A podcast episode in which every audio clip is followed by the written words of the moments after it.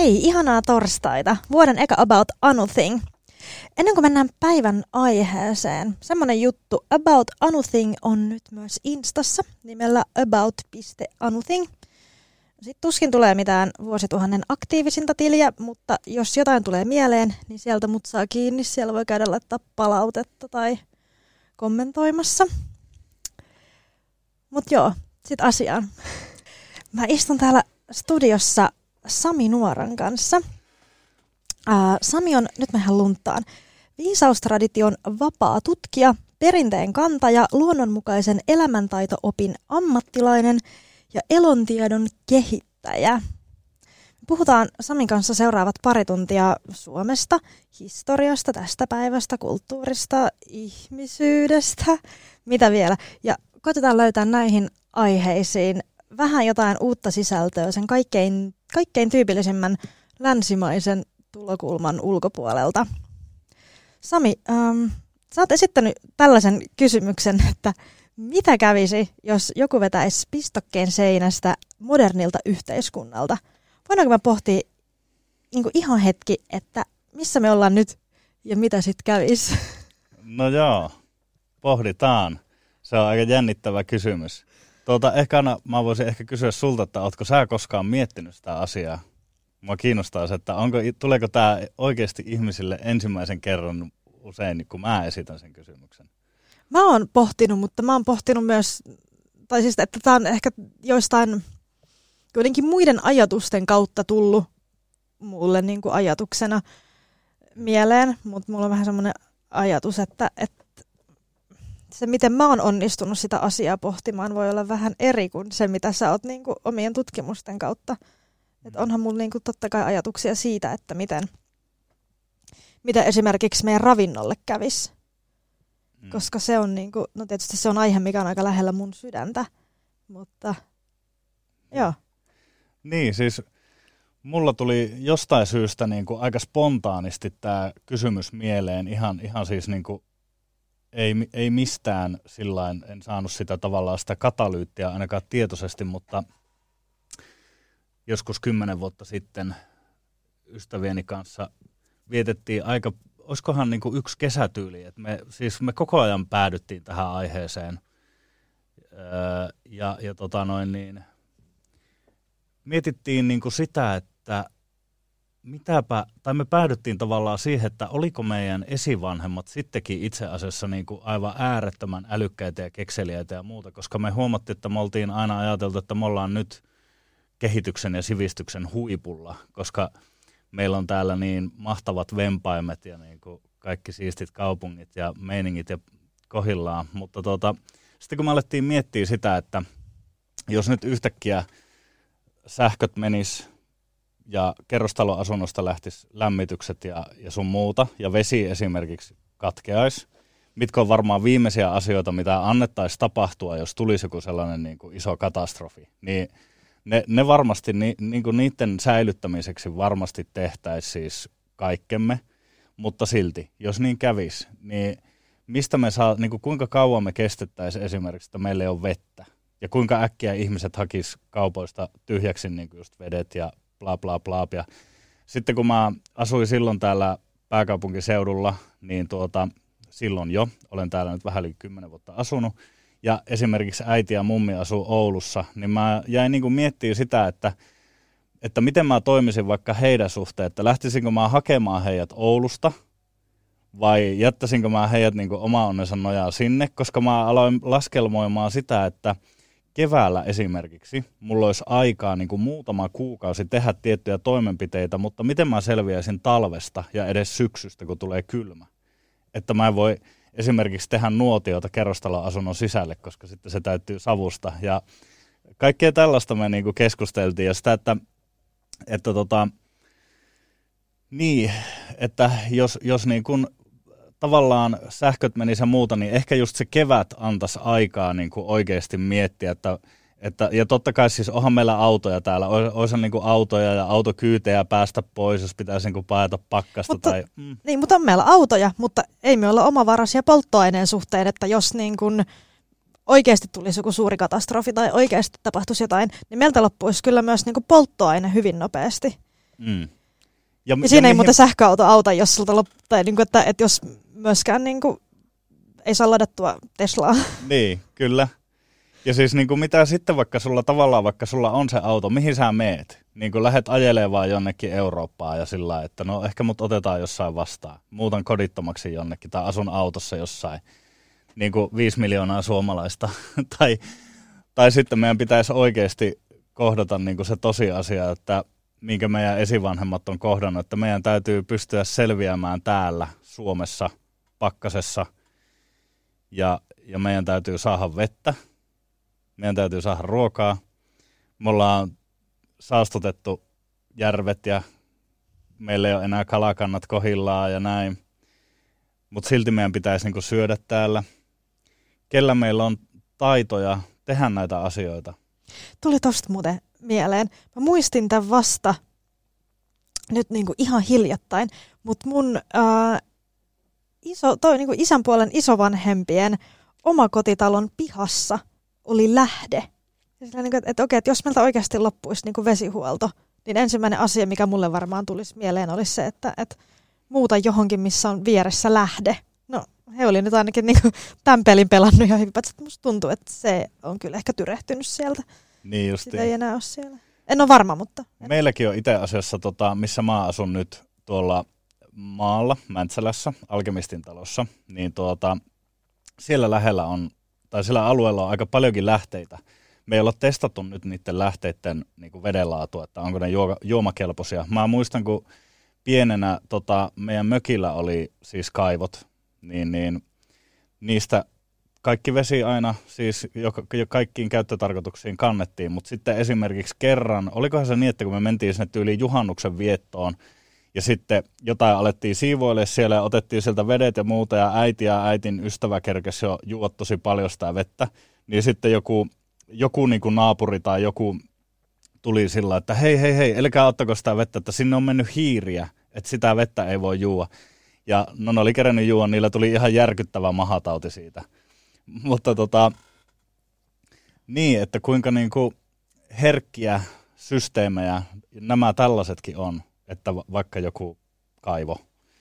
Mut tota, ja sama mun, mun yksi kaveri, niillä on mökki järves, järven, tota, järvessä olevassa saaressa, minne on tosi vaikea saada niin juoksevan vesi. Niin sit mm. siinä yhteydessä ollaan tosi paljon mietitty sitä, että miten sen voisi sen tota, järven niin kuin valjastaa juomakäyttöön, että minkälainen vesisysteemi, suodatin. suodatin järjestelmäsysteemi pitäisi kehittää. No mä en osaa sanoa sitä mitään teknisiä ratkaisuja. Mutta tuota, niin, joka tapauksessa mun mielestä kaikki, kaikki nämä pitäisi niin kuin tavallaan johtaa koko ajan osoittaa tavallaan siihen suuntaan, että kuinka, mitä omavaraisuus on ja kuinka tärkeää omavaraisuus on. Ja, ja mä itse mietin paljon sitä, että miten omavaraisuus liittyy. Liittyykö se jotenkin niin kuin hyvinvointiyhteiskuntaan? Pitäisikö sen olla jonkinlainen määritelmä hyvinvointiyhteiskunnalle? Että miksi ei? Miksi ei niin kuin joku, olisi joku mittari, että sitten kun yhte, tietty yhteiskunta on saavuttanut tietyn niin kuin omavaraisuuden tason, niin sitten ne on tavallaan kerännyt sellaista, mitä mä elontiedossa kutsun voimaksi tai väeksi. Eli se tarkoittaa potentiaaleja ja resursseja ja kaikkea tällaista ja voimaa, siis kaikenlaista voimaa, mutta tavallaan just se, se on sitä voimaa, että jos vaikka maapalloa ravistelisi joku katastrofi, niin pystytkö sä, onko sulla resursseja ja kapasiteettia selviytyä siitä yli, pystytkö sä adaptoitumaan erilaisiin tilanteisiin? Vähän samalla lailla kuin ihminen vaatii sitä, ihmiselläkin voi olla adaptaatiokykyä, sopeutumiskykyä, niin onko yhteiskunnalla sitä sopeutumiskykyä? Onko tämä meidän globaali järjestelmä, kuinka vakaa, jos sitä ravistellaan? Mä väitän, että ihmisellä niin kuin yksilönä on todella paljon niin kuin kykyä sopeutua erilaisiin asioihin, mutta nyt tämä on siis, niin kuin, tämä ei perustu mihinkään muuhun kuin mun omaan ajatteluun. En, ole, en niin kuin, lainaa ketään itseäni viisaampaa tässä. Mä väitän, että, että se mistä se tai mikä on sen ongelma, miksi ihmiset, tai niin, että no joo, mä lähteä selittämään sitä vähän pitkän kautta, mutta siis se, että se ongelma siinä on se, että me ei uskota siihen. Jos puhutaan vaikka niin kuin avannossa käymisestä, niin sehän nyt, jollei sulla on joku sydänvika ehkä, niin sitten se voi olla oikeasti niin kuin vaarallista. Mutta jos nyt otetaan niin kuin terveitä nuoria ihmisiä, niin sehän nyt ei oikeasti tapa ketään. Mutta jos sä menet kysymään niin kuin tuhannelta suomalaiselta, että menisitkö nyt avantoon, niin jos ei ne ole jotenkin asiasta hirveän kiinnostuneita, niin ne sanoo, että en pysty mennä. Mm. Niin se, että, että asiat, mitkä ei oikeasti tapa ihmistä, mutta ne on meille semmoisia, että en pysty tehdä, en, en, pysty, en, en pysty lähteä töihin ilman aamupalaa tai mm. että, oikeastiko. Niin, mä ymmärrän ton pointin, mutta mä ehkä itse näen sillä että tota, elämä on niinku tappavan vaarallista ja me ollaan rakennettu itselle semmoinen niinku keinotekoinen turvallisuuden tunteen kupla tässä modernissa länsimaisessa maailmassa, että meille on kaikki on niinku todella helppoa. Ja, ja siis me ei tarvitse kävellä kauppaa ja poimia sieltä valmiiksi tapettuja ja pilkottuja elikoita ja, ja valmiiksi meille kerättyjä pakas, pakasten marjoja ja sun muuta. Että ennen tällaista niin kuin, ää, kuplaa, hyvinvointikuplaa, niin tavallaan elämä näytti sitä karumpaa puolta aika paljon. Että siis kyllä niin kuin hengissä säilyminen ei ollut ihan niin sellaista vaan, että no kyllähän siihen sopeutuu. Että vahvimmat sopeutu hyvin ja heikoimmat ei niin hyvin. Ja, tota, ja se, että mitä se vahvuus sitten oikeasti on, niin, niin on myös hyvä kysymys, mitä ei pitäisi pitää itsestäänselvyytenä. Että vahvuus on vaikka sellaista, että sä oot fyysisesti vahva ja sä voit niin kuin, tönästä heikomman tieltä, vaan niin kuin, vahvuus voi olla esimerkiksi sosiaalista älykkyyttä ja vahvuus voi olla empatiaa.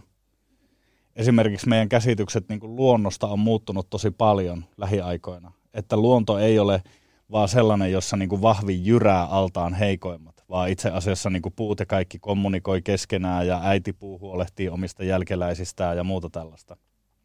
Hei, mä haluan tarttua tähän vahvuusaiheeseen, mutta jatketaan siitä ihan kohta. Mm-hmm. About Anything. Radio Majava.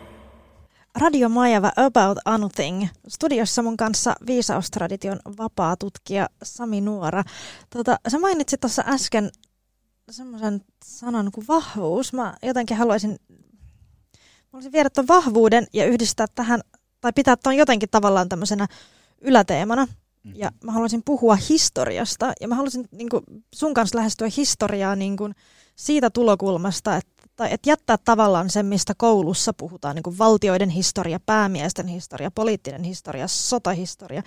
Jättää sen tavallaan sieltä, no okei, ehkä se sotahistoria tulee tässä nyt jollain tavalla sivu, sivuttua, tai sitä tulee sivuttua, mutta, mm. mutta joo, sä oot tutkinut historiaa vähän eri tulokulmasta.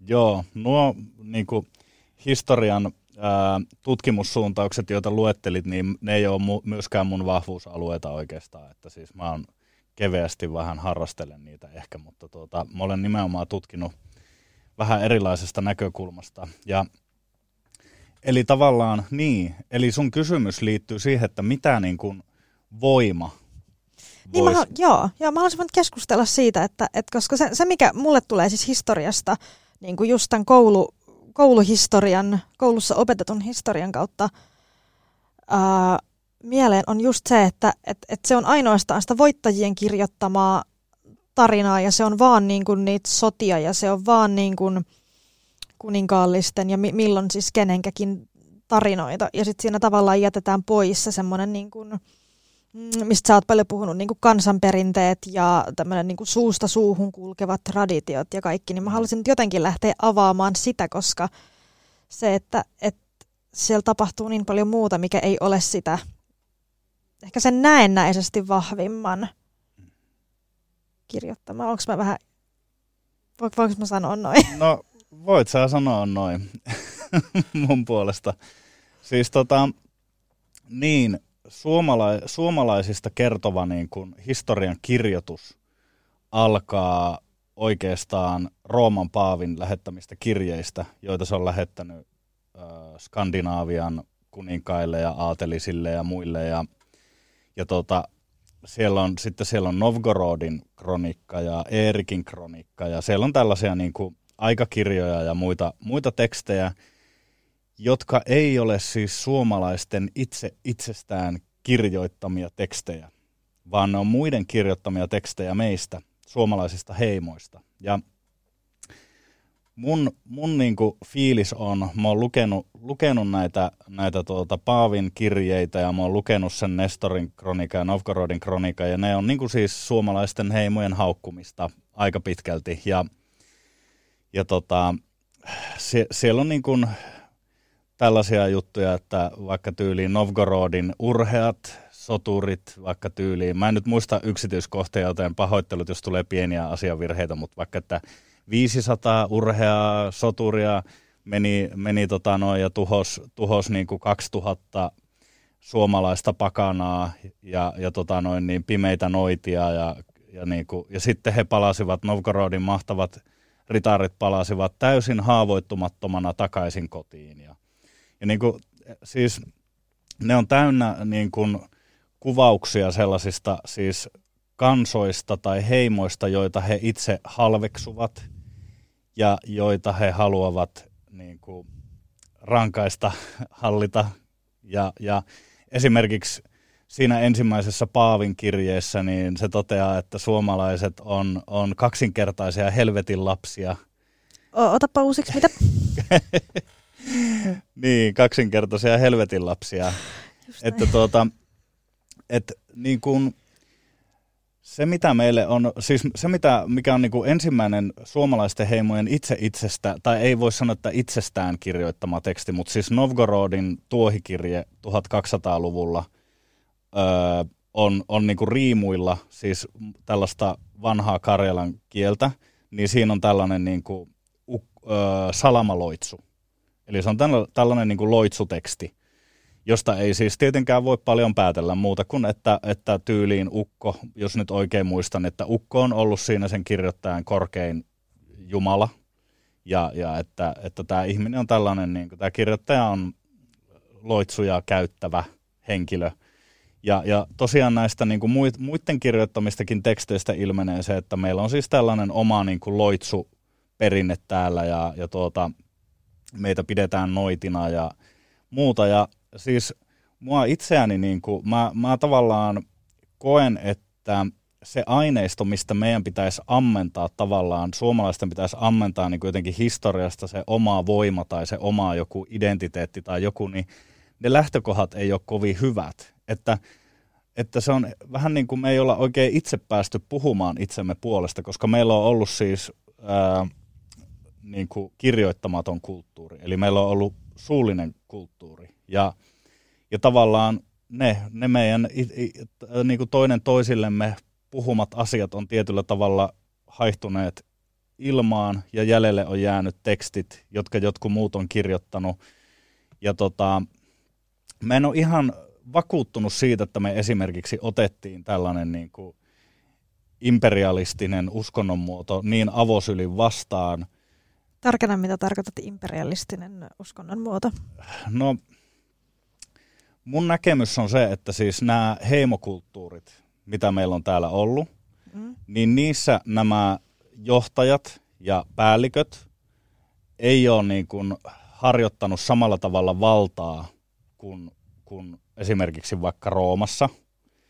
Että siis se on ollut semmoista niin kuin pienempää kyliä ja pitäjiä ja semmoista rauhaisampaa metsän siimeksessä elelyä – vaikka toki juuri esimerkiksi nämä niin kuin Novgorodin kronikka kertoo hyvin sotaisista niin kuin heimoista, ketä meidän on oletettu olleen, mutta tuota, ö, siis e-, edelleen niin kuin tavallaan annetaan historiassa paljon sitä kuvaa, että me tar- tavallaan, että se oli meille niin hieno juttu, että me saatiin niin kuin kristiusko tänne, siis luterilainen kristiusko, mutta mä en ole ihan vakuuttunut siitä, että oliko meillä asiat aivan niin hullusti ja oliko se meille niin suuri pelastus, että meille tuotiin niin kuin vieras kulttuuri. että mä oon esimerkiksi itse tutkinut ää, tällaista niin kuin addiktioiden juurettomuusteoriaa jonkun verran. Eli just sitä, että silloin kun tällainen eurooppalainen imperialismi tai ylipäätään imperialismi ja kolonialismi lähtee niin kuin, tutustumaan, mä teen tämmöiset heittomerkit, tutustumaan näihin alkuperäiskansoihin tai var, varhaiskantaisiin kansoihin, niin siinä tapahtuu tapahtui ja ehkä edelleen tapahtuu niin kuin sitä, että ne kansat ja ne ihmiset siellä niin kuin revitään juuriltaan, ni, niiltä viedään niiden perinteiset elämäntavat, niiltä viedään niiden alkuperäinen uskonto ja, ja henkisyys ja, ja monet muut, niiltä voidaan viedä niiden omat maat.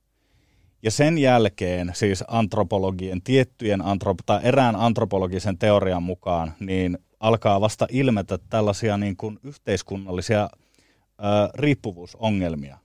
Eli siis se väittämä on se, että ö, tällaisilla varhaiskantaisilla kansoilla on ollut käytössä usein alkoholia, on ollut käytössä taikasieniä, on ollut käytössä kaikenlaisia niin kuin päihdyttäviä aineita, mutta sellaisia niin kuin riippuvuusongelmia yhteiskunnallisessa mittakaavassa ei ole ollut ikinä muulloin kuin siinä yhteydessä, kun nämä kansat jotenkin tavallaan revitään juuriltaan. Ja esimerkiksi tämä kolonialismi ja imperialismi on ollut äärimmäisen niin kuin, kovia tekijöitä siinä prosessissa. Ja, no tästähän nyt on mm. tietysti mm. hyviä esimerkkejä, jos ollaan vähän lähempänä, niin saamelaiset, niin kuin joista nyt tällä, tai siis niin kuin No joo, hyvin usein kuulee mainittavan, että, että, joo, että ne ryyppää paljon ja kaikkea. Ja sitten ilmeisesti, tai on niin kuin samankaltaista puhetta kuullut niin käytettävän Amerikan alkuperäiskansoista. Ja niin kuin nämä on semmoisia, mitä niin kuin, että se on niin kuin tänä päivänäkin niin kuin jotenkin käsin kosketeltava, että heillä on edelleen tavallaan se oma kulttuuri. Meillä nyt niin kuin, niin. Jep. Joo, kyllä siis tämä on, tää on mielestäni niin kuin varsin hyvin tunnustettu ilmiö siis historian tutkimuksessa ja antropologiassa, että, että niitä esimerkkejä löytyy siis kaikkialta Niille, joo. maailmasta. Ja, ja, tota, ja tavallaan mun, mun niin kuin näkökulma on se, että länsimainen kulttuuri perustuu siis itse asiassa juurettomuuteen, länsimaiset arvot perustuu juurettomuuteen. Mun nähdäkseni meidän nyky suomalainen kulttuurikin perustuu aika pitkälti juurettomuuteen.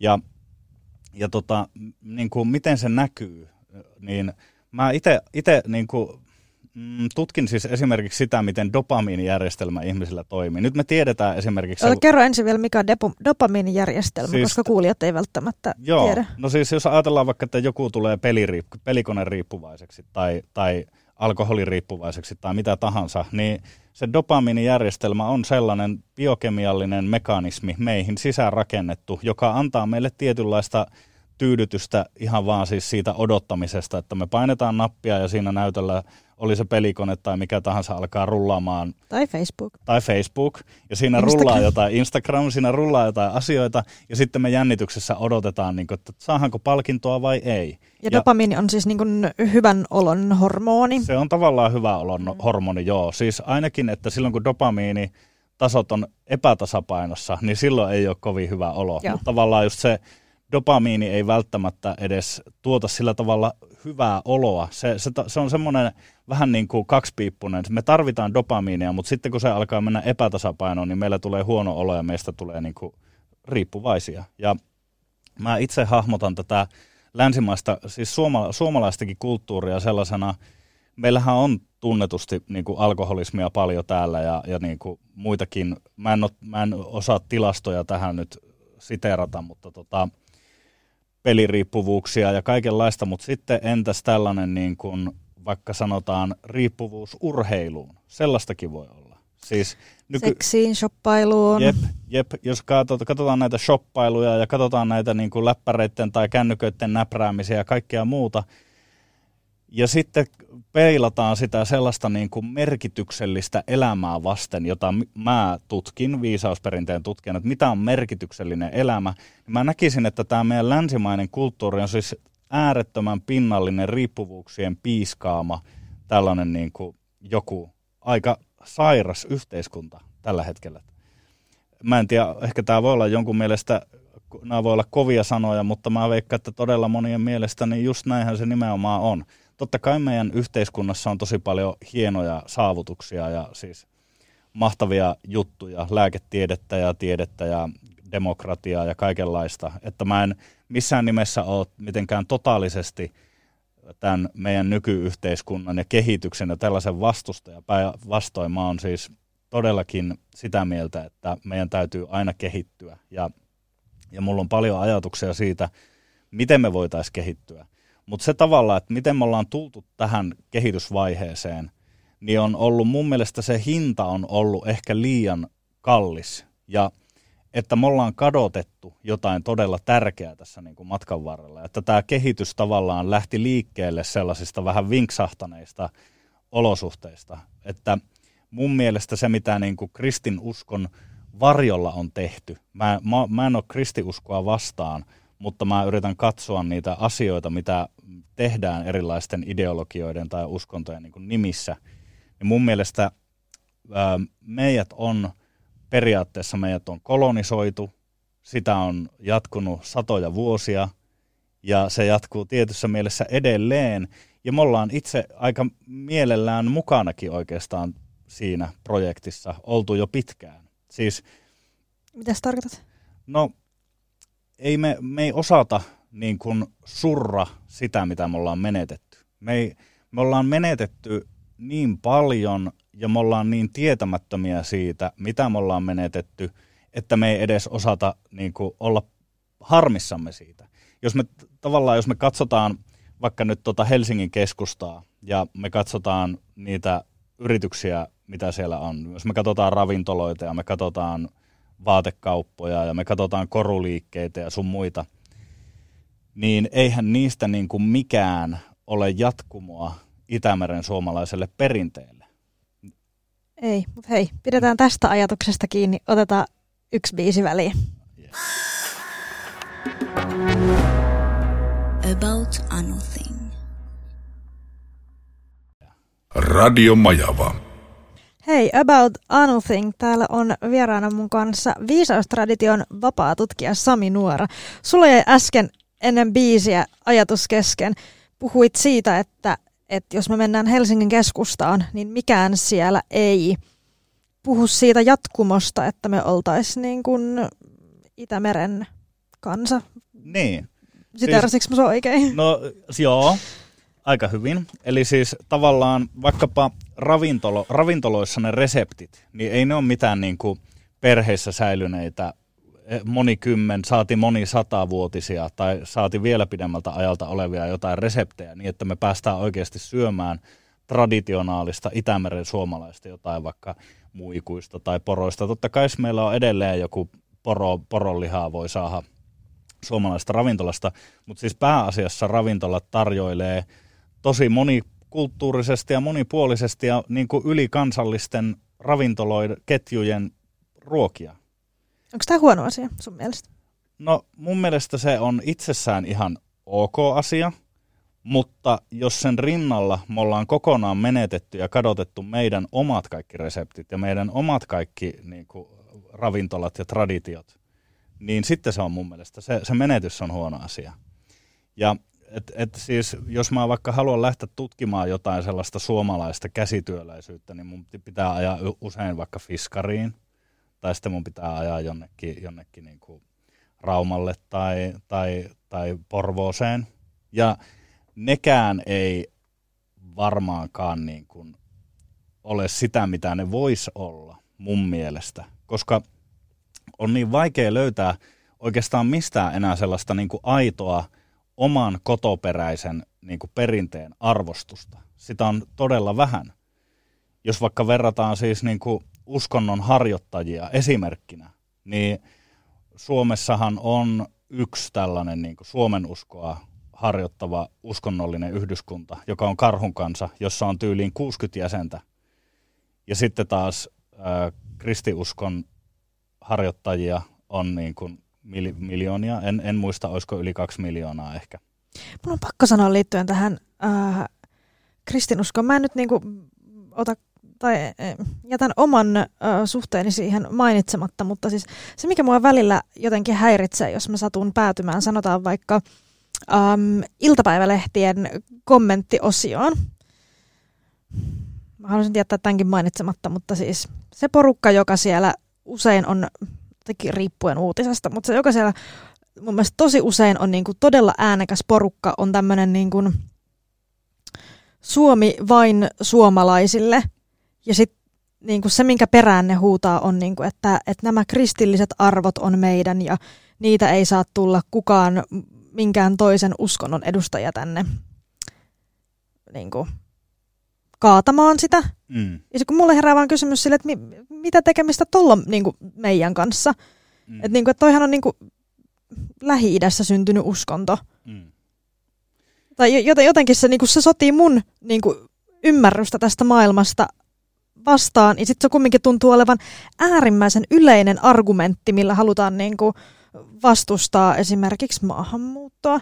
Mä, Mm. niin kuin, niin. Niin, kotiuskonto ja isänmaa, mutta se uskonto ei ole meidän oma alkuperäinen uskonto. Ja tämä, mitä sä kerroit, on mun mielestä hyvä esimerkki just siitä, miten, miten syvästi me ollaan niin kuin kadotettu jotain. Että, että me ihan muina miehinä puhutaan niin kuin muualta tulleesta uskonnosta meidän uskontona, jota me halutaan puolustaa. Ja siis, no joku, jos, jos kuulijat tietää Antonio de Mellon, joka on tällainen intu, intialainen mystikko. Mä, mä, mulle itselleni hä, hänen kirja Havahtuminen oli aikanaan todella vahva niin kuin herättäjä. Niin hän sanoisi, että tuota, se on merkki aivopestystä ihmisestä, että ihminen puolustaa jotain ajatusta esimerkiksi, mikä ei ole hänen oma ajatus, mikä ei ole alun perin hänessä itsessä syntynyt, vaan se on muualta otettu idea,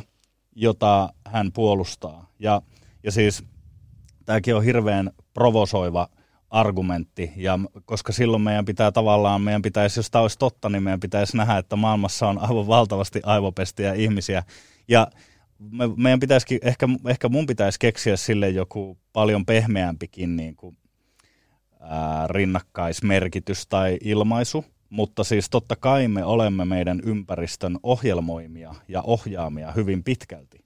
Että siis semmoinen niin täysin itsenäinen ajattelu on varmaan äärimmäisen vaikea joka tapauksessa tavoittaa tai saavuttaa. Että totta kai meillä on niin kuin kollektiivisia yhteisiä ajatuksia ja uskomuksia ja muuta. Mutta mä näkisin, että, että esimerkiksi meillä Itämeren suomalaisilla on, koska siis on oikeasti olemassa Itämeren suomalaisia ja suomalaisukrilaisia kansoja, joilla on esimerkiksi oma kieli, ei pelkästään oma, omat kulttuurit, monia omia kulttuureja ja monia omia perinteitä, vaan meillä on oma kieli tai, tai omia kieliä, ja osa niistä esimerkiksi suomalaisista, ukri, suomalaisukrilaisista kielistä on jo kuollut, niin kuin juuri imperialismin alla. Ja, ja me ollaan menettämässä siis... lisää näitä, niin kuin, me ollaan menettämässä lisää kulttuureja ja lisää kieliä tulevaisuudessa. Ainoastaan suomen kieli, viron kieli ja unkarin kieli on tällä hetkellä niin kuin eläviä ja elinvoimaisia kieliä, jotka ei ole kuolemassa, koska niitä käytetään niin kuin mediassa ja niitä, ne on niin kuin valtiovirallisia kieliä ja näin päin pois. Mä yritin tuossa ihan hiljattain, tästä varmaan pari vuotta. Tämä oli joku someprojekti, mitä mä olin dusaamassa, niin halusin uh, mahdollisimman monella suom- suomalaisella tai Suomessa yleisesti käytetyllä kielellä toivottaa hyvää itsenäisyyspäivää, niin saamen kielen mä taisin löytää sano se saameksi palvelusta, mutta sielläkin taisi olla vain yksi saamen kieli, hän on siis koostuu monista. Siellä on niinku erilaisia, niinku, no joo, tutustukaa siihen erikseen, mä jaksa selittää.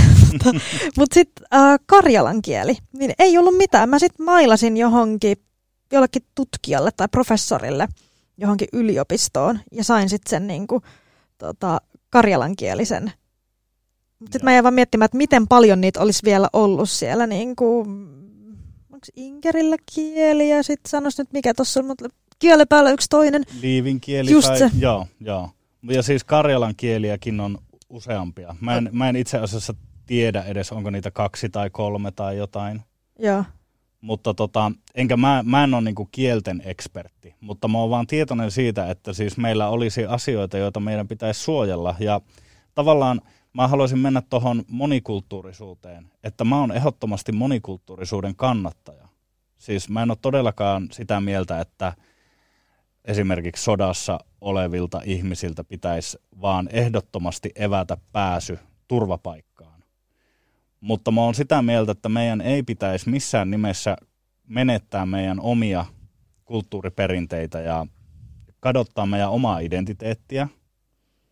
Meidän pitäisi suojella myös meidän omaa kulttuuria. Mitä monikulttuurisuuden suojelemista se sellainen on, että me ollaan itse asiassa hyvin marginaalisen kulttuurin edustajia itse, emmekä me itse suojele sitä omaa perintöämme, vaan me ollaan vaan puolustamassa muita ja samalla kuolemassa täältä niin kuin sukupuuttoa.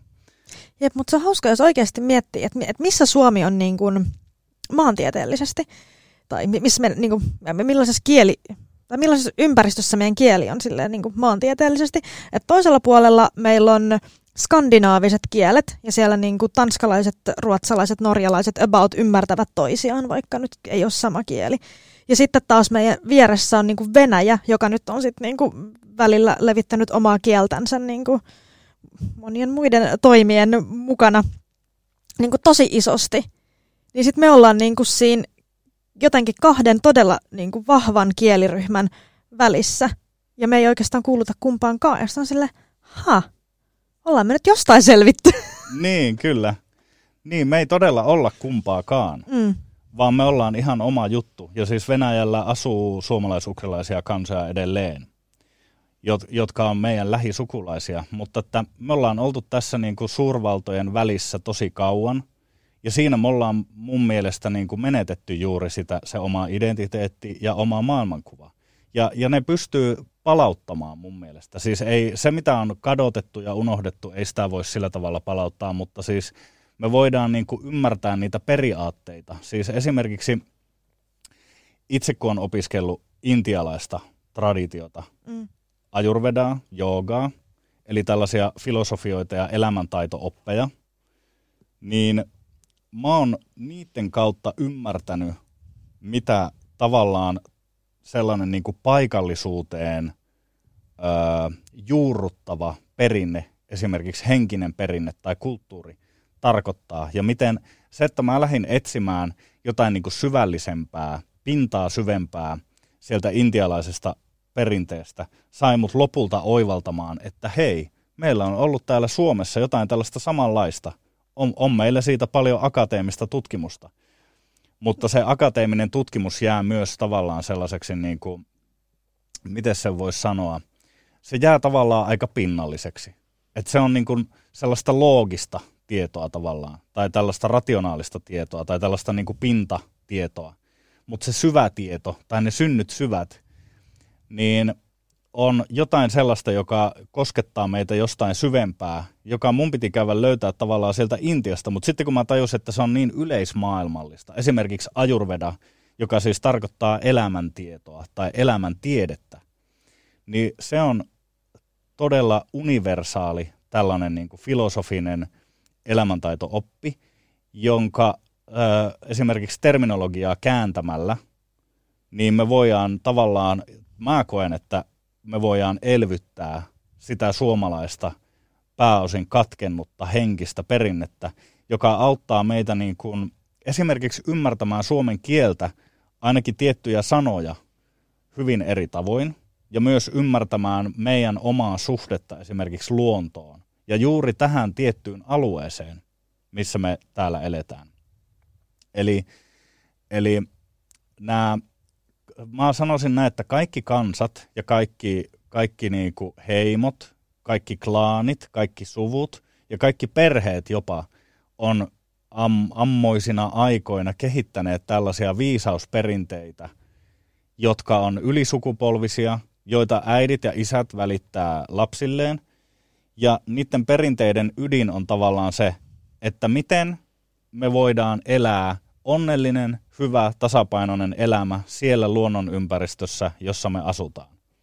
Esimerkiksi täällä Suomessa suomalaisilla heimoilla, mä näkisin, että täällä on 10 000 vuoden jatkumo tällaiselle perinteelle. Täällä on porukka vaihtunut kyllä, täällä on kieli vaihtunut, mut, ja täällä on vaihtunut siis kulttuurit, ja täällä on vaihtunut ilmasto, täällä on vaihtunut todella paljon asioita. Mutta silti monet asiat on ennallaan. Esimerkiksi täällä on samanlaista kasvillisuutta ja samanlaista ilmastoa. Kuitenkin loppujen lopuksi tämä on pohjoisessa ja täällä on kylmää ja, ja meillä, on, meillä on samanlaista niin kuin maastoa ja, ja eläimet ja, ja tällä tavalla. Niin, niin jo ne ensimmäiset, ketkä tuli, kun jääkausi loppu, ketkä tuli tänne alueelle, niin ne alkoi kehittämään siis tänne soveltuvaa viisausperinnettä, kertomaan lapsilleen, että – tällä tavalla teette keväällä ja poimitte ensin nämä ja nämä yrtit ja kuivatatte näin ja näin ja tuota ette syö, koska se on myrkyllinen ja sitten jos teillä on su- suolistovaivoja, niin tämä ja tämä ja tämä. Eli se koko elämä on ollut sellaista opettelua siinä, miten selvitään, miten erilaisista tilanteista, ongelmatilanteista löydetään ratkaisut. Ja kun ei ole kirjoitustaitoa, tai oikeastaan se, että milloin, onko suomalaisilla ollut kirjoitustaitoa ja riimukirjoitustaitoa, niin mä jätän sen nyt tähän niin kuin ja avoimeksi kysymykseksi. Mun mielestä sitä ei ole vielä päätetty. Mutta anyway, suurimmaksi osaksi se 10 000 vuotta täällä on ollut todennäköisesti suullinen traditio, niin kuin kaikkialla maailmassa ennen kirjoitustaidon keksimistä tietenkin. Niin me ollaan meidän tärkeintä kulttuurillista pääomaa on ollut se, kuinka niin kuin puhdas ja yksinkertaisen kaunis, hienosti jalostettu viisausperinne me ollaan voitu kehittää ja siirtää seuraaville sukupolville. Eli, Missä kohtaa sä näet sitten, että se on katkennut? Jaa, mä näkisin, että... Onko se ollut joku sota vai... vai... Mä sanoisin, että viimeisen tuhannen vuoden aikana se on katkennut, suurin piirtein. Okei. Okay.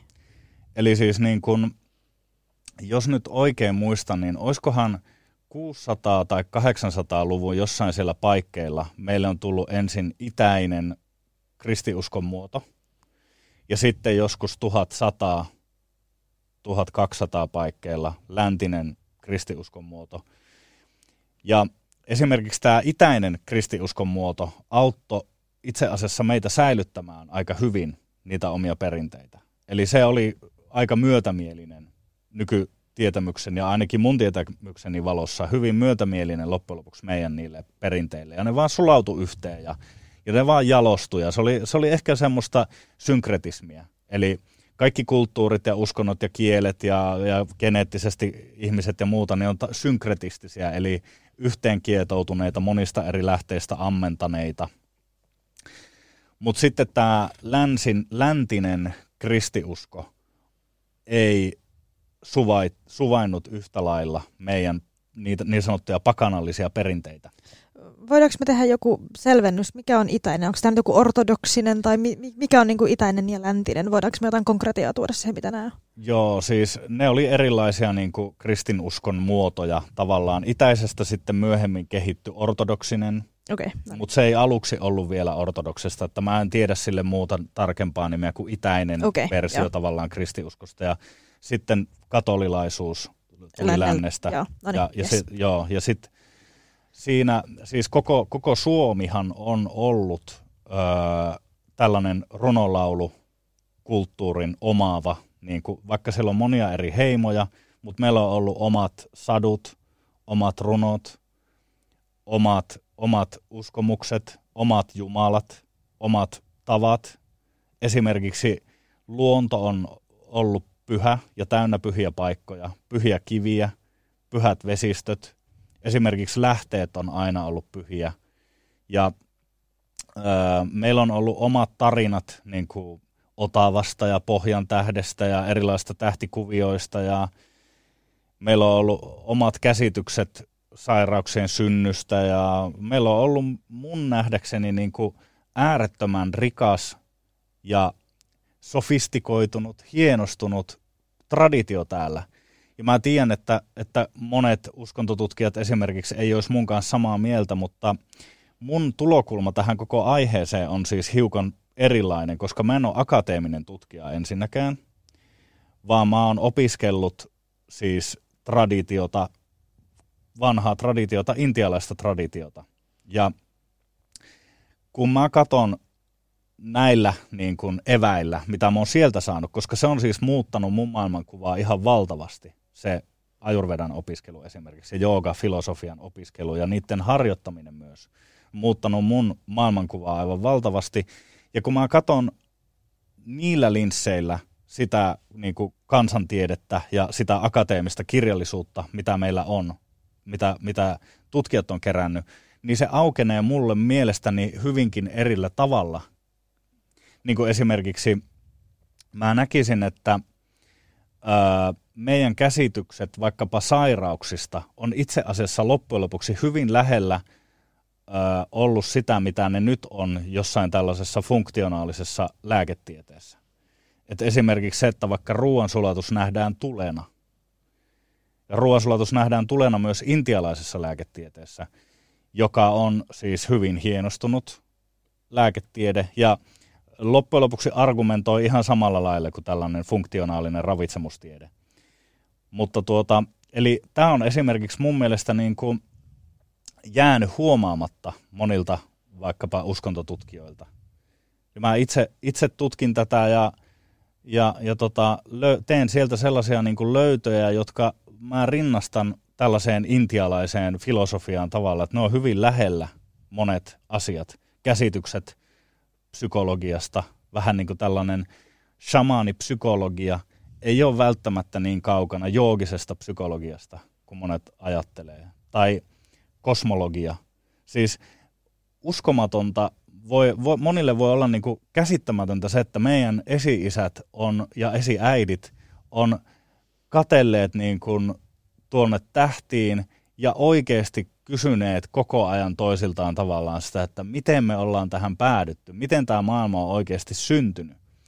Ne, ne on niin kuin penänneet toisiltaan niitä syntyjä syviä, eikä ne, se on niin kuin tavallaan tietäjä, ei ole arvostettu, jos se puhuu vaan väliaikaisuuden maailmasta, niin kuin Joukahainen, vaan se Väinämäinen, joka etsii syntiä syviä, on se tietäjistä korkein. Hei, mennään syntyihin syviin ihan kohta.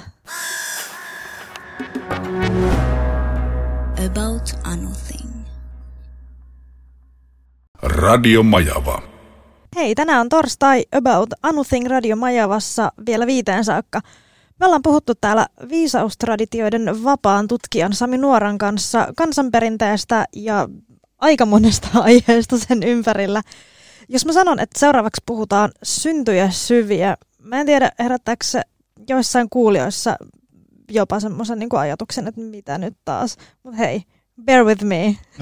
Sami, sulle jäi joku ajatus äsken kesken tästä. Joo, no niin, siis kyllähän varmaan kaikki, ketkä on jollain tavalla niin kuin tutustunut suomalaiseen perinteeseen, niin on kuullut tämän syntiä syviä. Kyllähän sitä käytetään erilaisissa niin kuin moderneissa brändeissä, markkinoinnissa. Mutta että mitä se voisi tarkoittaa? No, tämä lähentelee ehkä jo jotain sellaista niin kuin, ö, ideoiden ja, ja tota noin, niin mitäs ne on tällaisia niin kuin jungilaisia arkkityyppejä, niin vähän sama, samanlaista niin kuin maailmankuvaa. Ikään kuin tämän meidän silmien eteen olisi vedetty tällainen verho, ja se verho on väliaikaisuuden maailma.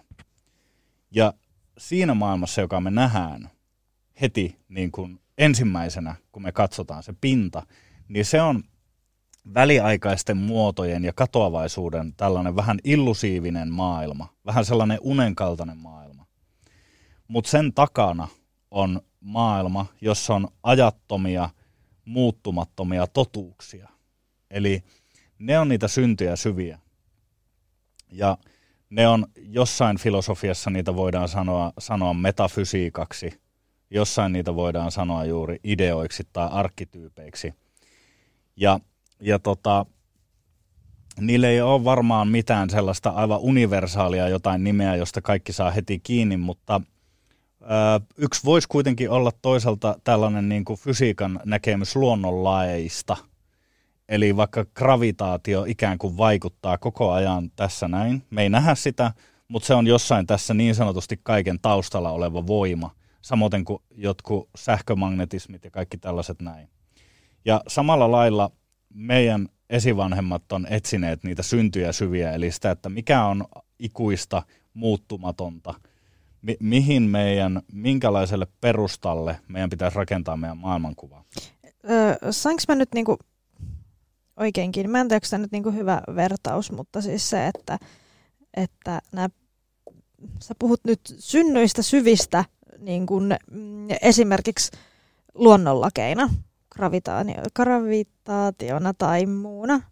Ja sitten taas tää niin kun, sen vastakohta voi olla vaikka jotkut talouden lait, mitkä on ihmisen luomia. Joo, kyllä. No niin, ja sitten jatketaan. Joo. Tarkistin vaan, että mä oon niinku, pysyn mukana, joo. Joo, koska siis niin kuin maailma on nähty useimmissa kulttuureissa, mun nähdäkseni ainakin, niin tällaisena, niin kuin, siis kaikki on nähty syklisenä. Ja sitten esimerkiksi on olemassa tällaisia syklejä, joissa niin kuin kulttuurien ö, peruspiirteet muuttuu.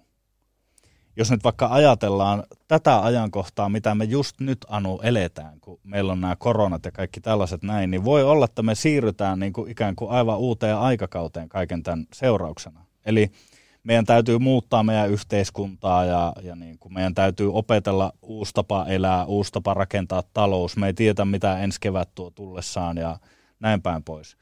Mutta kaiken sen taustalla on väitetysti ja mun nähdäkseni olemassa asioita, jotka ei koskaan muutu.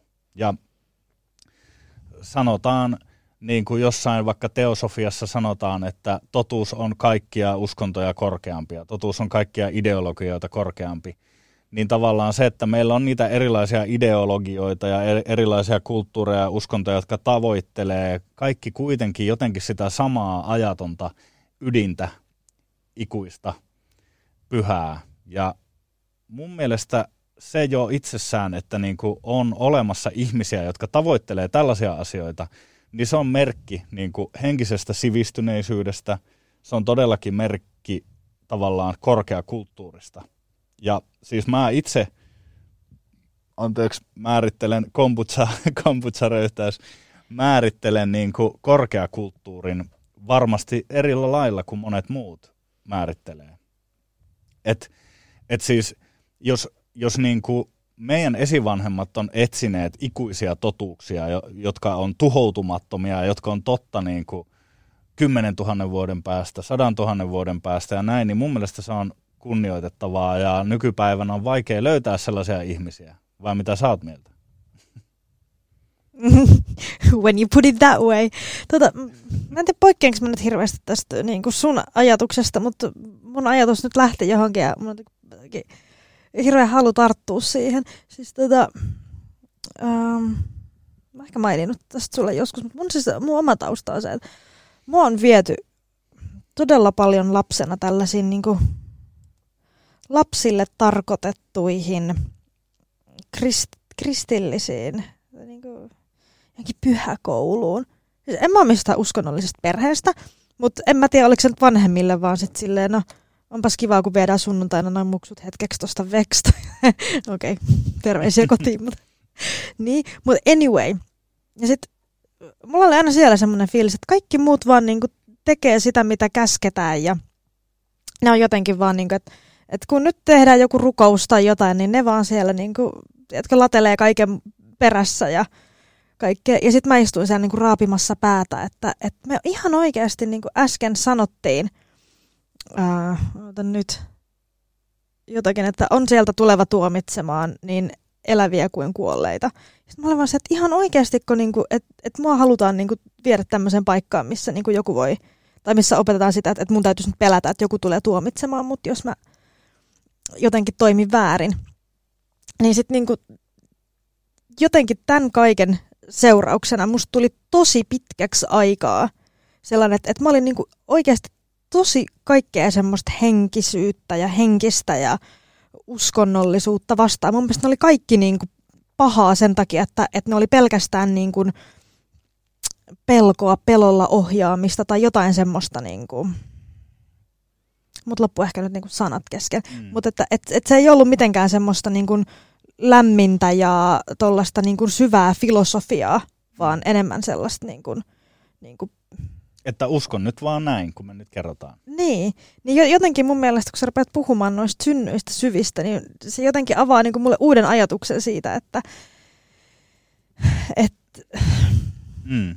niin, ja jo- jotenkin ehkä myös se, että et niin kuin, et musta tuntuu, että mä en ole päässyt kiinni mihinkään tollaseen, tai, tai että mä, niin.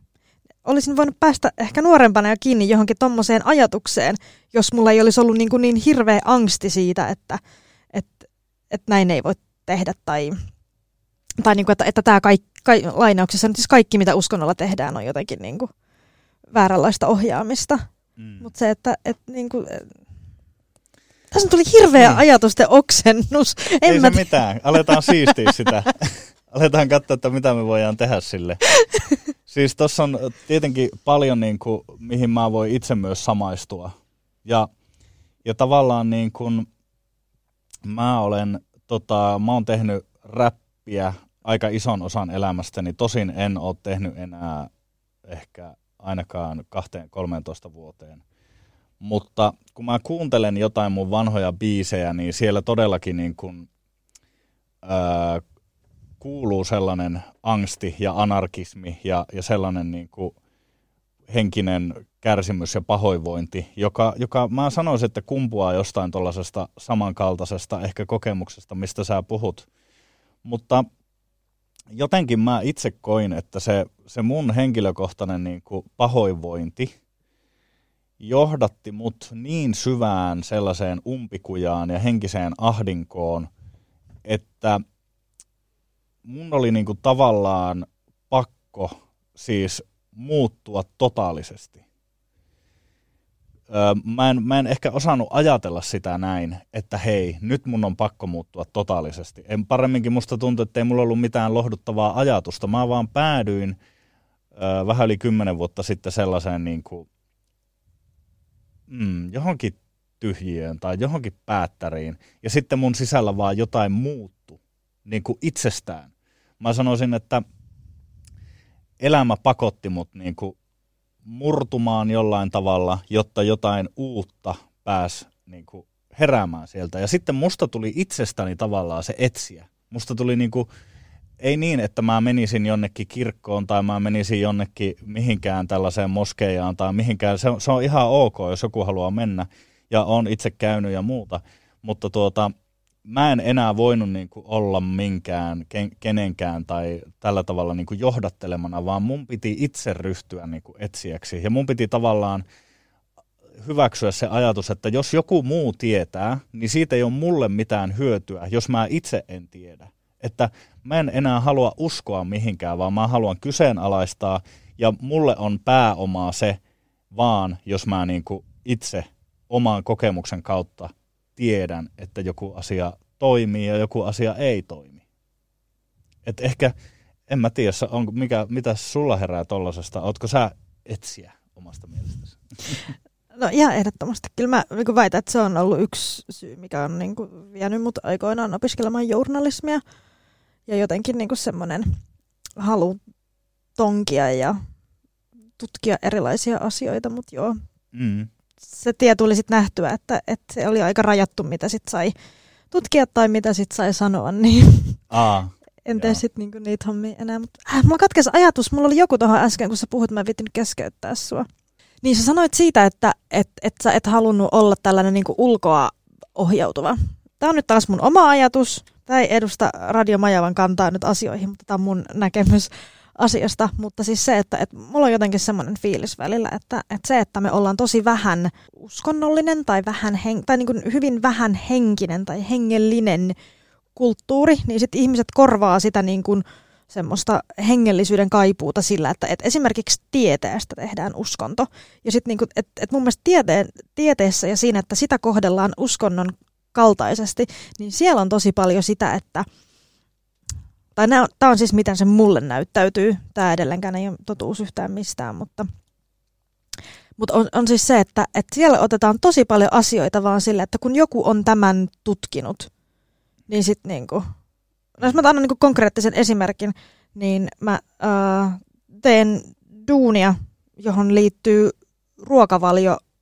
Kuulen hyvin paljon ihmisten niin kommentteja aiheeseen liittyen, niin sieltä tulee niin kuin tosi paljon sellaista, että et, et en mä voi kokeilla jotain tollasta, tai en mä voi syödä jotain tollasta, tai en mä voi jättää jotain tällaista syömättä, koska mä oon lukenut, että, että se on lainauksessa tieteellisesti tutkittu, että, että no esimerkiksi, että, että ihminen ei voi saada riittävästi B-vitamiinia, jos ei hän syö leipää tai jotain, että en voi jättää leivän syöntiä. Ja sitten vaan silleen, niin että uskotaan se kokeilematta, että mitä tapahtuisi, jos mä jättäisinkin sitten vaikka, onko leipä nyt hyvä esimerkki, mutta se nyt tuli tähän mun esimerkkiin. Niin se, että, että, että mitä tapahtuisi, jos mä jättäisinkin leivän syömättä. Koska sitten niinku se, mitä usein tapahtuu, on se, että jos sä oot syönyt jotain tosi paljon, niin sä jätät sen pois, niin sen sijaan, että sun ruokavalio kaventuisi, niin se päätyykin laajentumaan vaan sen takia, että sä joudut etsiä sen tilalle niin kuin asioita ja sitten sä löydät paljon uutta. Mutta mm. mä nyt en halua puhua ruokavalioista, mm. vaan niin kuin, ihan vaan niin kuin ajatuksena siitä, että, että mun mielestä tiede on uskontona hyvin sellainen, niin kuin, että, että siellä otetaan, niin kuin, saanko mä sanoa, että tiede on uskonto?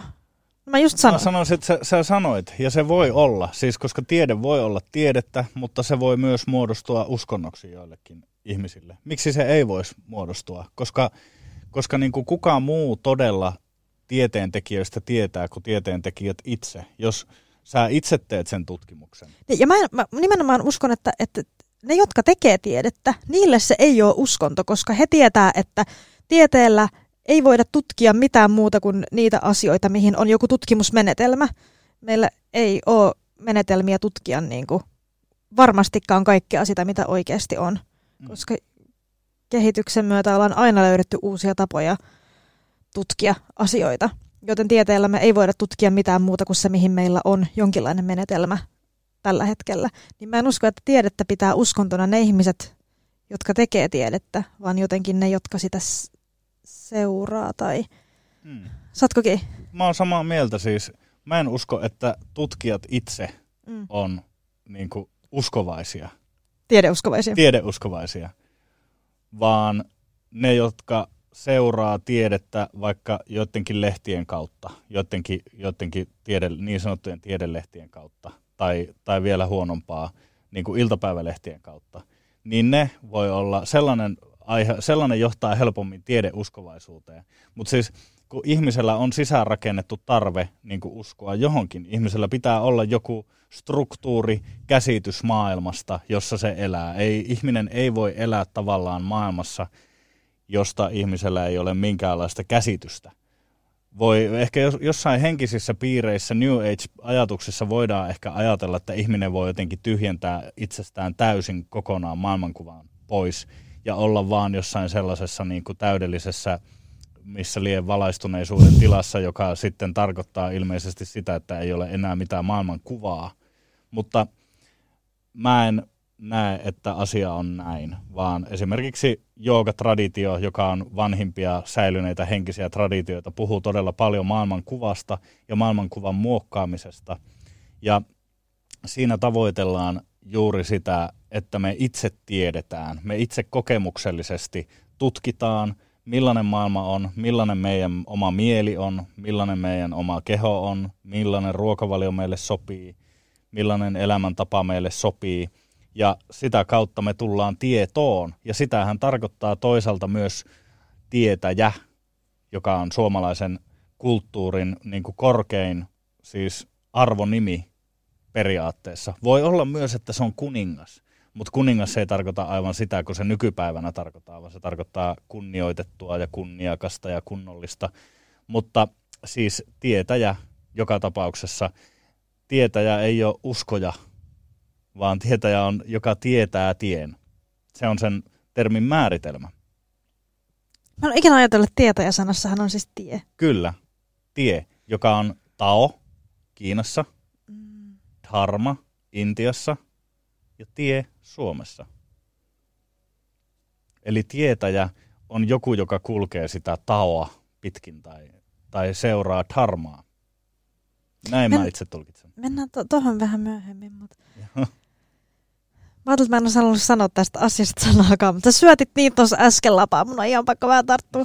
Mutta jos sä itse vaan havainnoit asioita, niin sähän voit päätyä esimerkiksi ää, litteä maateoriaan, koska sitähän ei pysty ihminen omilla aisteilla, koska gravitaatio ja kaikki muu, niin sähän et voi havainnoida niin kuin maapallon muotoa mitään, niin onko se nyt... Niin, en mä tiedä. Niin.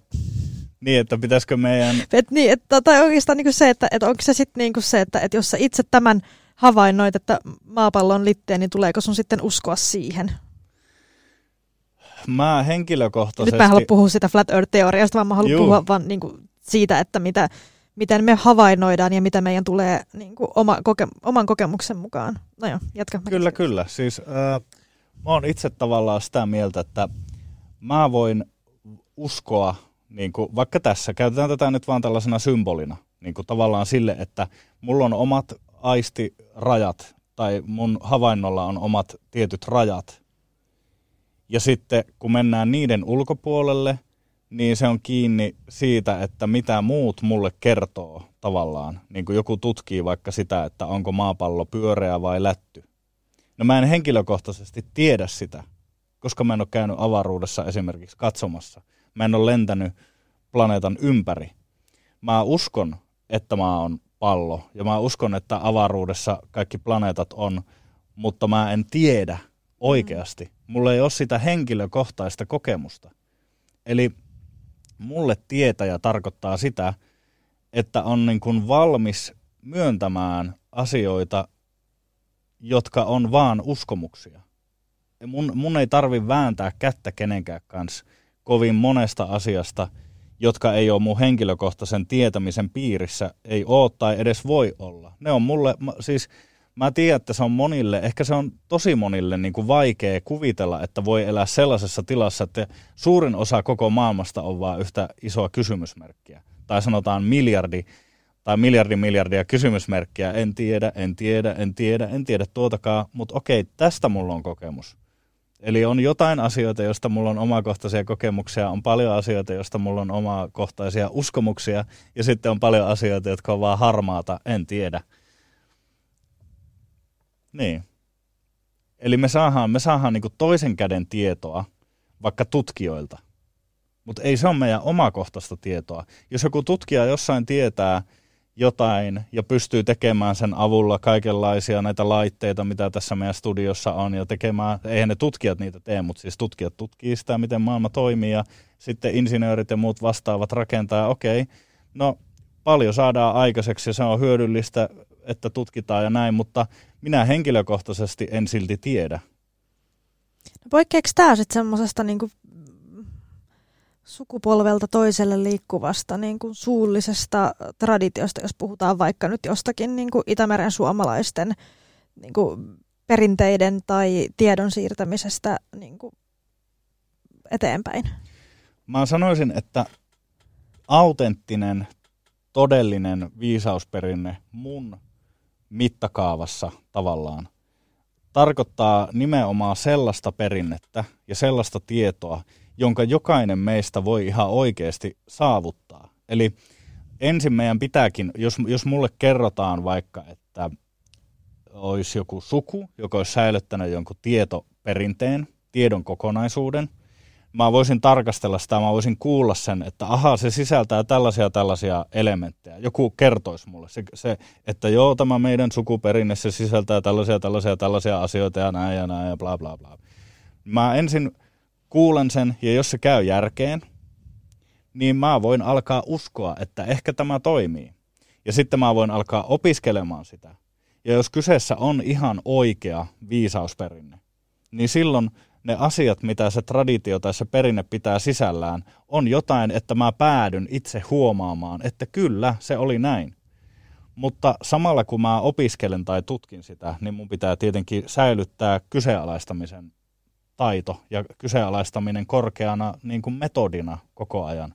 Koska mun täytyy purkaa se uskomus ja transformoida se omakohtaiseksi kokemukseksi ja tietämykseksi. Sitä on viisausperinne. Viisausperinteen ei niin kuin kuulu sisältää tällaisia asioita periaatteessa, joita me ei voida ihan oikeasti niin kuin kokea. Mm. Niin, eli se on käytännön ja konkretian filosofinen, elämäntaidollinen järjestelmä. Loppujen lopuksi hyvin yksinkertainen. Siis kyse viisausperinteissä itse asiassa kyse on niin kuin filosofisista linsseistä. Se on tavallaan se ydin. Kyllä viisausperinteissä voi olla monia kerroksia. Mutta jos vaikka ajatellaan intialaista lääketiedettä, ajurvedaa, niin sen ytimessä on loppujen lopuksi vain muutamia sellaisia niin kuin periaatteita. Niin kuin vaikka sanotaan polariteettien periaate. Eli että kaikki koostuu vastakkaisuuksista. Meillä on feminiininen ja maskuliininen prinsiippi, ja se on kaikessa. Ajatellaan, se vaikka, ajatellaan vaikka patteria, niin siinä on plus- ja miinusnapa, ja niiden välillä on jännite. Samalla lailla meillä on muita polariteetteja, kylmä ja kuuma, suuri ja pieni, karhea ja sileä, pehmeä ja kova, ja valoisa ja pimeä, nopea ja liikkumaton, tai liikkuva ja liikkumaton, kaikenlaisia tällaisia polariteetteja. Ja se, mitä viisausperinne on, niin se on ytimeltään tällaisten tietynlaisten linssien ää, omaksumista ja myös niiden siirtämistä muille ihmisille, seuraaville sukupolville kenties. Eli sä, jos vaikka ajatellaan, mit, mitä tämä mitä tää käytännössä voi olla tämä polariteettihomma, niin ruoansulatus on tuli, nyt mennään hyvin konkreettiseen. Ruoansulatus on tuli, vesi hillitsee tulta, ja esimerkiksi tuli ja ilma voi lisätä tulta. Ja sitten kun me pystytään kertomaan, että jotkut ruuat esimerkiksi on enemmän vettä ja maata sisältäviä, ja toiset ruuat on enemmän ilmaa ja tulta sisältäviä, niin me voidaan tietää, että kun mä syön tätä chiliä, niin se lisää tulta mun ruoansulatuksessa. Ja kun mä juon tätä vettä tai syön tätä savea tai piihappogeeliä tai jotain tällaista todella emäksistä ja neutralisoivaa, niin silloin mä vähennän tulta mun vatsassa. Ja, ja sairaudet ja terveys on seurausta siitä, mitä meidän ruoansulatuksen tuli toimii.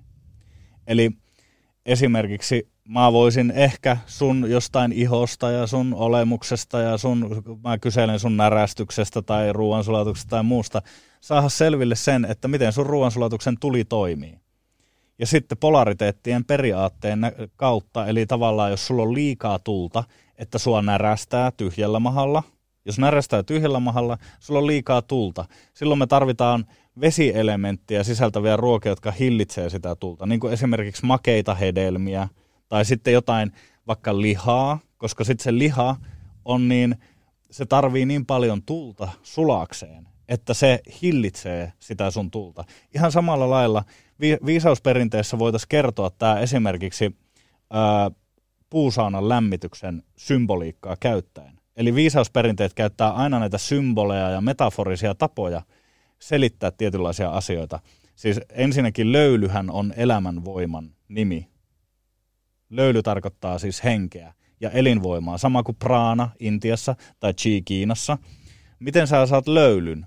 Sä saat löylyn, kun sä käytät viittä elementtiä puusaunassa.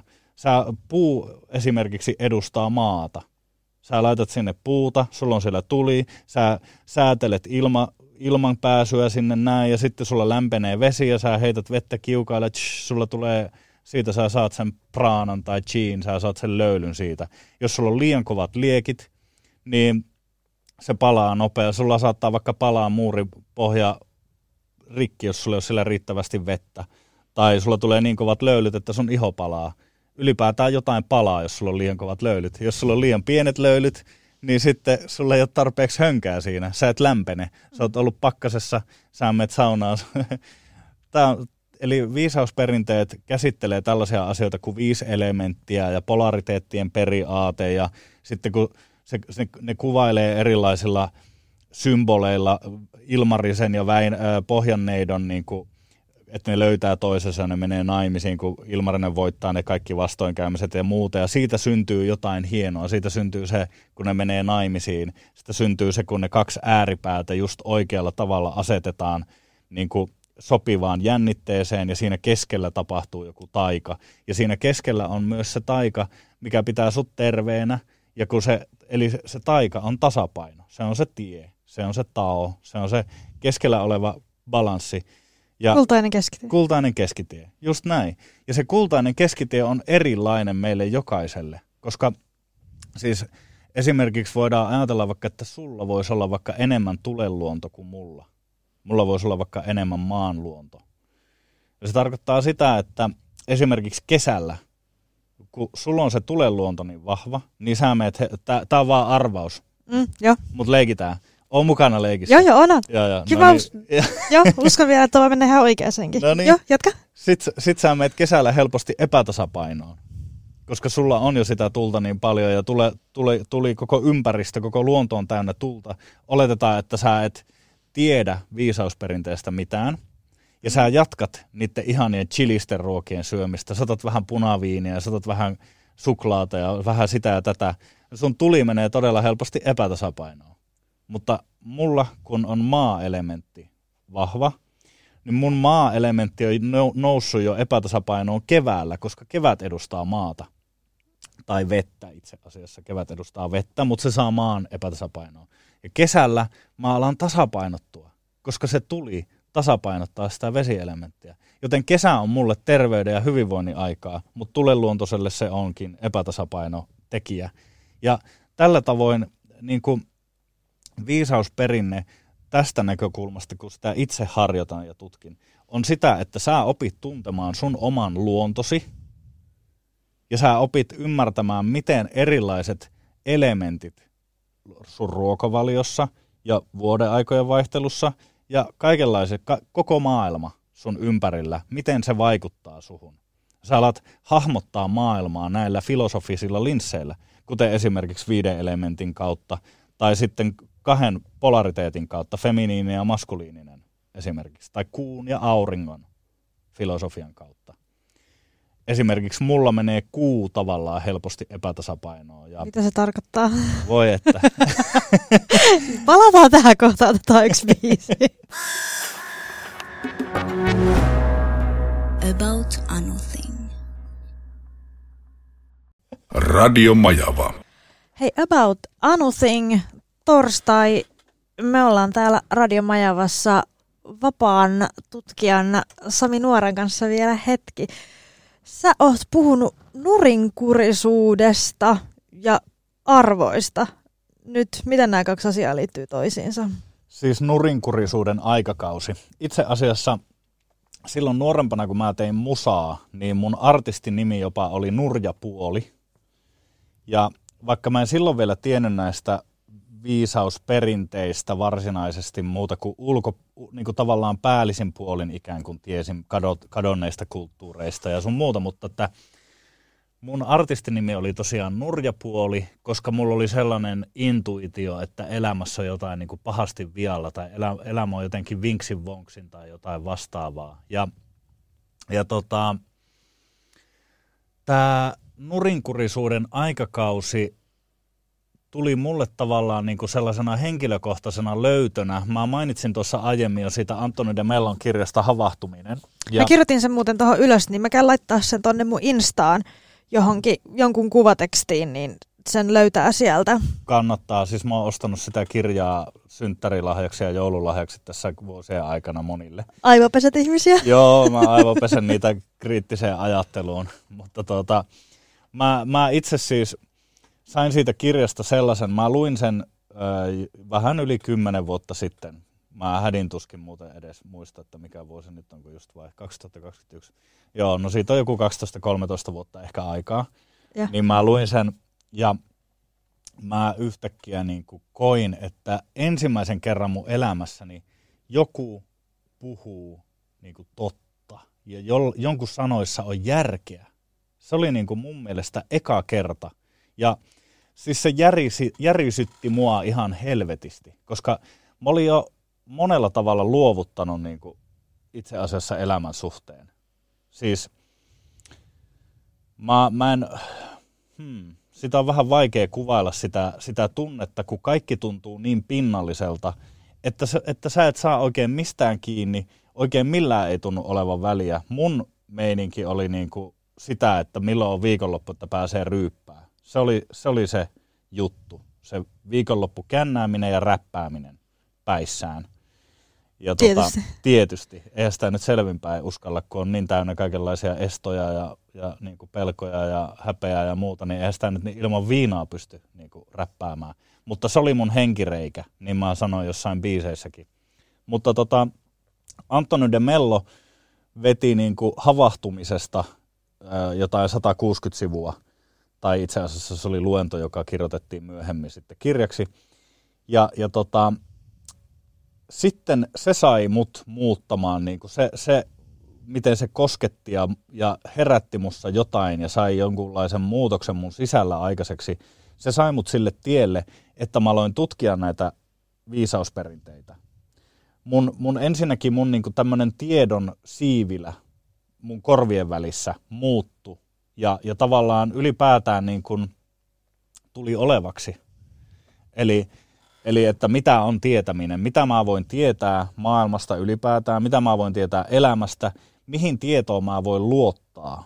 Ja silloin mä niin kuin itselleni siis tein sellaisen siivilän, että, että okei, jos kyseessä on joku traditio, joka on todella pitkä, joku tiedon kokonaisuus, joka on sukupolvelta toiselle niin kuin hioutunut, niin se voi olla parempi tieto kuin joku sellainen, että joku vaan nyt keksii oma elämänsä aikana jotain juttuja. Eli niin kuin tavallaan, että yhden ihmisen tieto ei voi olla ö, välttämättä yhtä optimaalista ö, totuutta ikään kuin, kuin sellainen monien monien sukupolvien, niin kuin, siis aidosti epäitsekäs tiedonsiirtoprojekti omille lapsille, että paras tieto, mitä äiti ja iska on saanut, on tässä näin. Ota, ota tämä tieto ja elä hyvä elämä ja niin kuin selviä hengissä. Ja sitten taas uudelleen niin kuin he tekevät omille lapsilleen. Ja sitten jatkuu monta tuhatta vuotta. Mua alkoi kiinnostaa tämä, eli mitä nämä perinteet on. Mun tiedon siivilään tuli siis tavallaan se, että jos se on aika testattu, plus jos moderni tiede ei ole täysin sitä vastaan, vaan ehkä jopa tukee sitä, Plus, jos se käy ihan oikeasti mun järkeen, mun maalaisjärki, joka ei ole täysin luotettava kellään, mutta kuitenkin se on meidän paras työkalu tavallaan yksilöinä, niin jos se käy mun maalaisjärkeen, lisäksi jos se käy mun kokemukseen, että mä itse koen sen toimivaksi harjoittaessani sitä. Että se ei ole pelkkä tietoa mun, ja ajattelua mun korvien välissä, vaan se on oikeasti mun elämää ja kokemusta ja osoittautuu toimivaksi. Eli tällainen neljän filterin siivillä.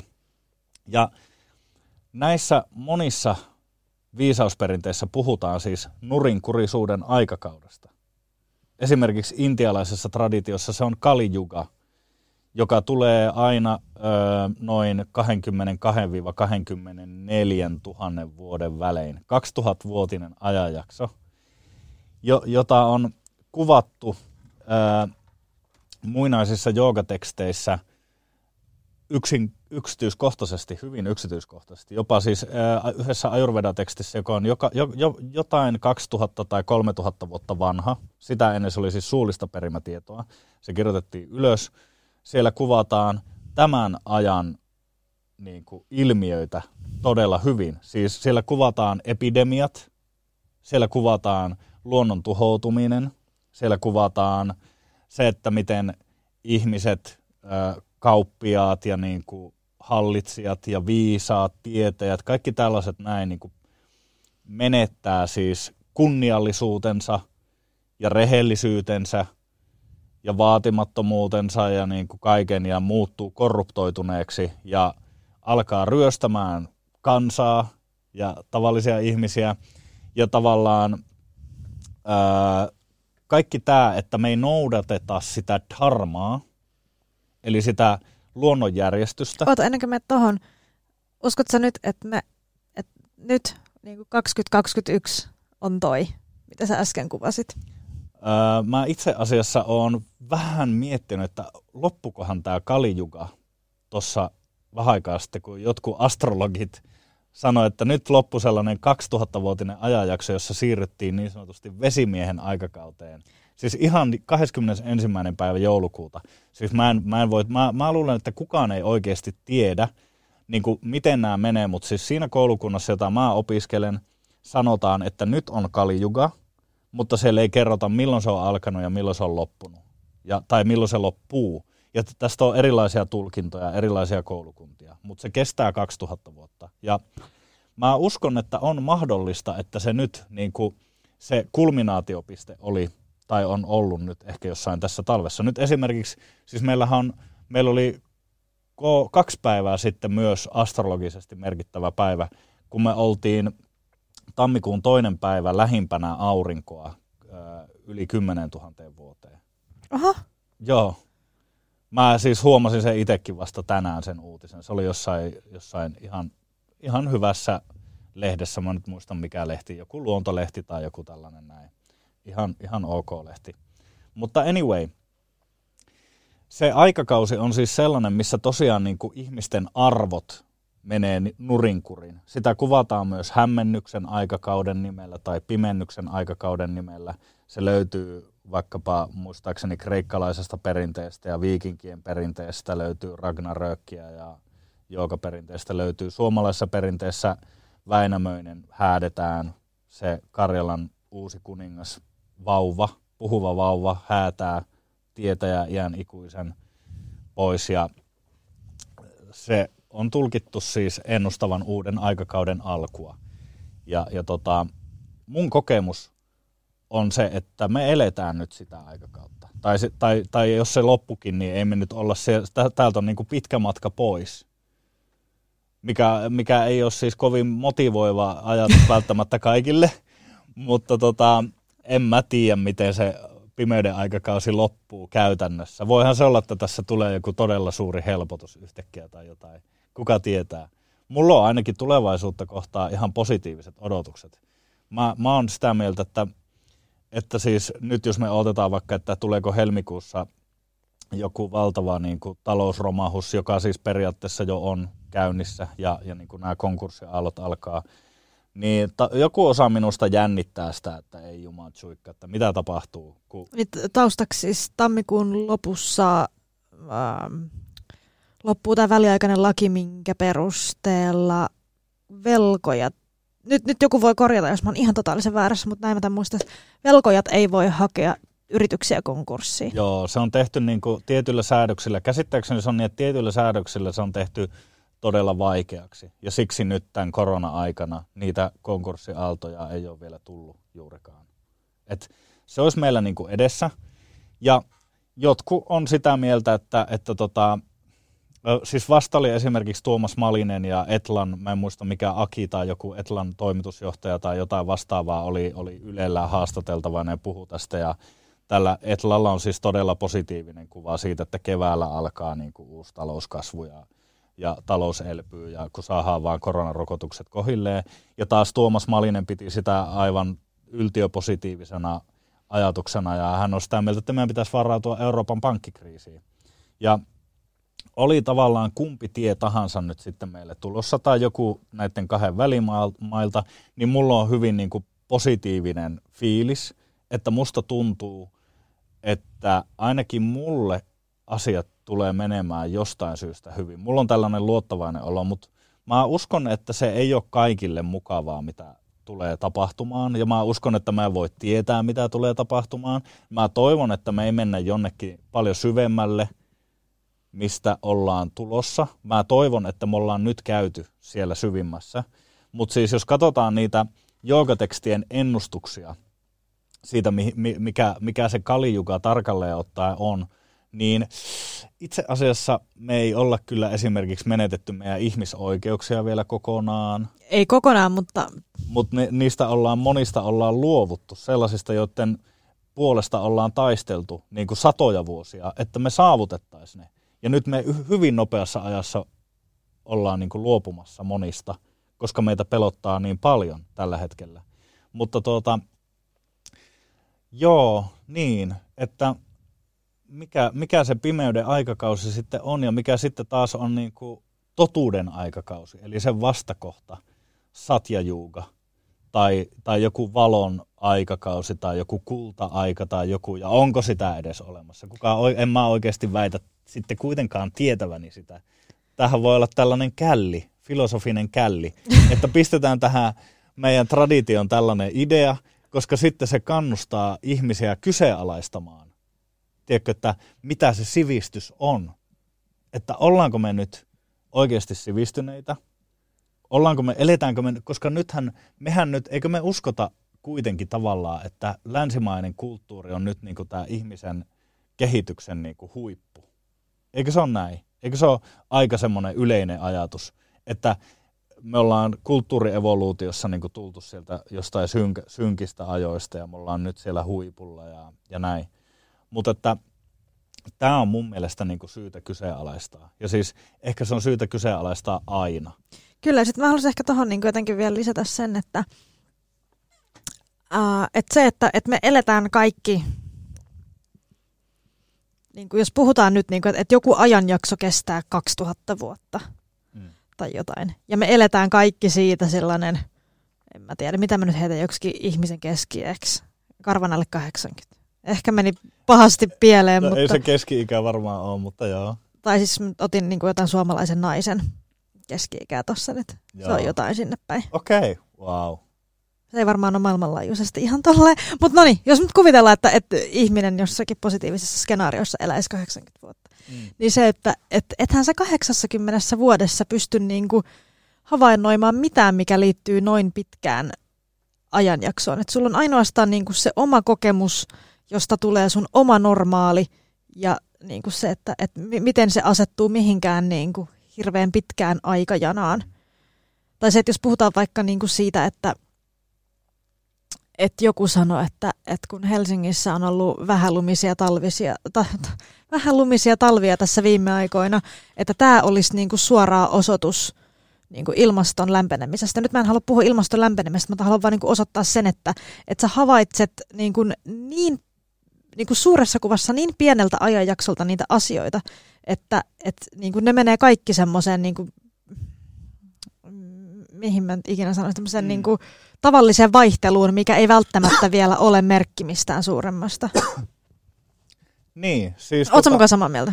Siis äh, mä, mä heitän tähän nyt sellaisen ajatuksen, että siis NASAllahan on tämä suuri vuosi tiedossa. Eli NASA on sanonut, että 25 800 vuotta kestää, kun maapallon akseli vaappuu yhden kierroksen. Eli se maapallon keskusakseli on pienessä tämmöisessä vaappuvassa liikkeessä. Ja tähän nämä niin kuin viisausperinteet viittaa tällä isolla vuodella, mutta mistä ne tiesi sen, niin ei mulla ole mitään aavistusta, koska siis, tai okei, okay, voi mulla olla jotain aavistuksia, niin kuin esimerkiksi jotkut on sitä mieltä, että Sfinksi on tyyliin 14 000 vuotta sitten osoittanut... Mikä on Sfinksi? Kuulijoille. Mikä on Sfinksi? Egyptissä, siis Keopsin pyramidin mm. siinä lähistöllä Eli, oleva leijonan vartaloinen, jolla on ihmisen pää, jolla on ehkä ollut leijonan pää aikanaan. Ja jonka siis valmistus rakennusajasta ei ole yksimielisyyttä. Mun mielestä ne teoriat, joissa se a, a, sanotaan olevan siis paljon monia tuhansia vuosia vanhempi kuin mitä mainstream arkeologiassa, niin on ihan hyviä. Niihin jokaisen pitää sitten perehtyä omalla ajalla – mutta että se olisi osoittanut tyyliin, oliko näin, että 14 000 vuotta sitten leijonan eläradan merkkiin, joka nousi taivaanrannasta sieltä, mihin Sphinxin sydän osoittaa, niin että se nousi 14 000 vuotta sitten sieltä, ja että se on se ajankohta, jolloin se on rakennettu, ja että se on kello, joka mittaa tätä isoa vuotta. Eli että egyptiläisillä olisi ollut tämä tieto, ja siis, eli 2000, jos katsotaan tavallaan sitä, sitä 12 eläinradan merkkiä, niin kestää aina 2000 vuotta, kun se yksi merkki vaikuttaa. Ja sitten kun siirrytään seuraavaan aikakauteen, niin kuin esimerkiksi kaloista vesimiehen aikakauteen, niin sitten kaikki tällainen niin kuin kulttuurillinen ilmapiiri ja kaikki muuttuu. Ja niin kuin yhteiskunnat muuttuu ja tulee erilaiset haasteet ja erilaiset onnistumiset tai erilaiset, niin kuin, me saadaan erilaisia asioita, me kamppaillaan erilaisten asioiden kanssa ja, ja, ja kaikkea tällaista näin. Eli mistä ne on niin kuin tiennyt tämän, mä en osaa sanoa, mutta mä en ole ihan vakuuttunut myöskään siitä, että me oikeasti ylipäätään tunnetaan meidän historiaa ihan niin hyvin kuin me ajatellaan. Siis samalla lailla kuin me suomalaiset ei tunneta meidän omaa historiaa aivan valtavan hyvin, niin mä myös ajattelen, että me ei oikeasti tunneta tämän planeetan historiaa aivan niin hyvin. Ja ne aikavälit, kun puhutaan vaikka miljardista vuodesta tai miljoonista, kymmenistä miljoonista, sadoista miljoonista vuosista, mitä kaikkea täällä on voinut oikeasti tapahtua, mitä kaikkea on voinut tuhoutua niin totaalisesti niin kuin ajan korrosion tai erosio, mikä se on, tämmöinen ajan kulut, kuluttama, niin kuin, että merkit kaikenlaisista sivilisaatioista olisi niin kuin ihan käytännössä tuhoutunut. Samalla kuin Suomen maaperällä ei ole mitään jälkiä jääkautta edeltäviltä ajoilta. Ne, ne on vaan tuhoutunut. Itse asiassa Suomen maaperästähän tuhoutuu organinen aines poikkeuksellisen nopeasti, kun meillä on niin hapaa maaperä. Mutta mitä kaikkea täällä on voinut olla ja miten kaukaa tällaiset tiedot on niin kuin voinut kantautua, tai voiko ne päätellä jollain tavalla seuraamalla tähtitaivasta, en mä tiedä. Mutta ainakin mä tykkään pohtia tätä ja heijastaa tätä nykypäivää niin kuin näitä ajatuksia vasten. Hei, nyt me ehdittiin kyllä oikeasti käydä niin syvissä vesissä. Toivottavasti siellä on joku vielä mukana seuraamassa. tai pysynyt perässä tässä. Tällaista se on, kun mun kanssa alkaa juttu sille. Hei, tota, mistä sut löytää, jos nyt kiinnostuu jutuista enemmän, niin mistä sut tavoittaa? Elontieto.com on mun ja Suvi Sistosen versio, moderni versio viisausperinteestä. Instagramissa elontieto, alaviiva, virallinen. Sitten on Sami, alaviiva, nuora Instagramissa. Facebookissa Joiki, ryhmä. Ja sitten on myös saminuora.com kotisivu. Kaikissa näissä paikoissa pohditaan maailman muinaisia mysteerejä enemmän ja vähemmän tosissaan riippuen aiheesta. Jotkut asiat otetaan todella tosissaan, jotkut asiat keveämmin. Hei, kiitoksia. Kiitos. Radio Majava.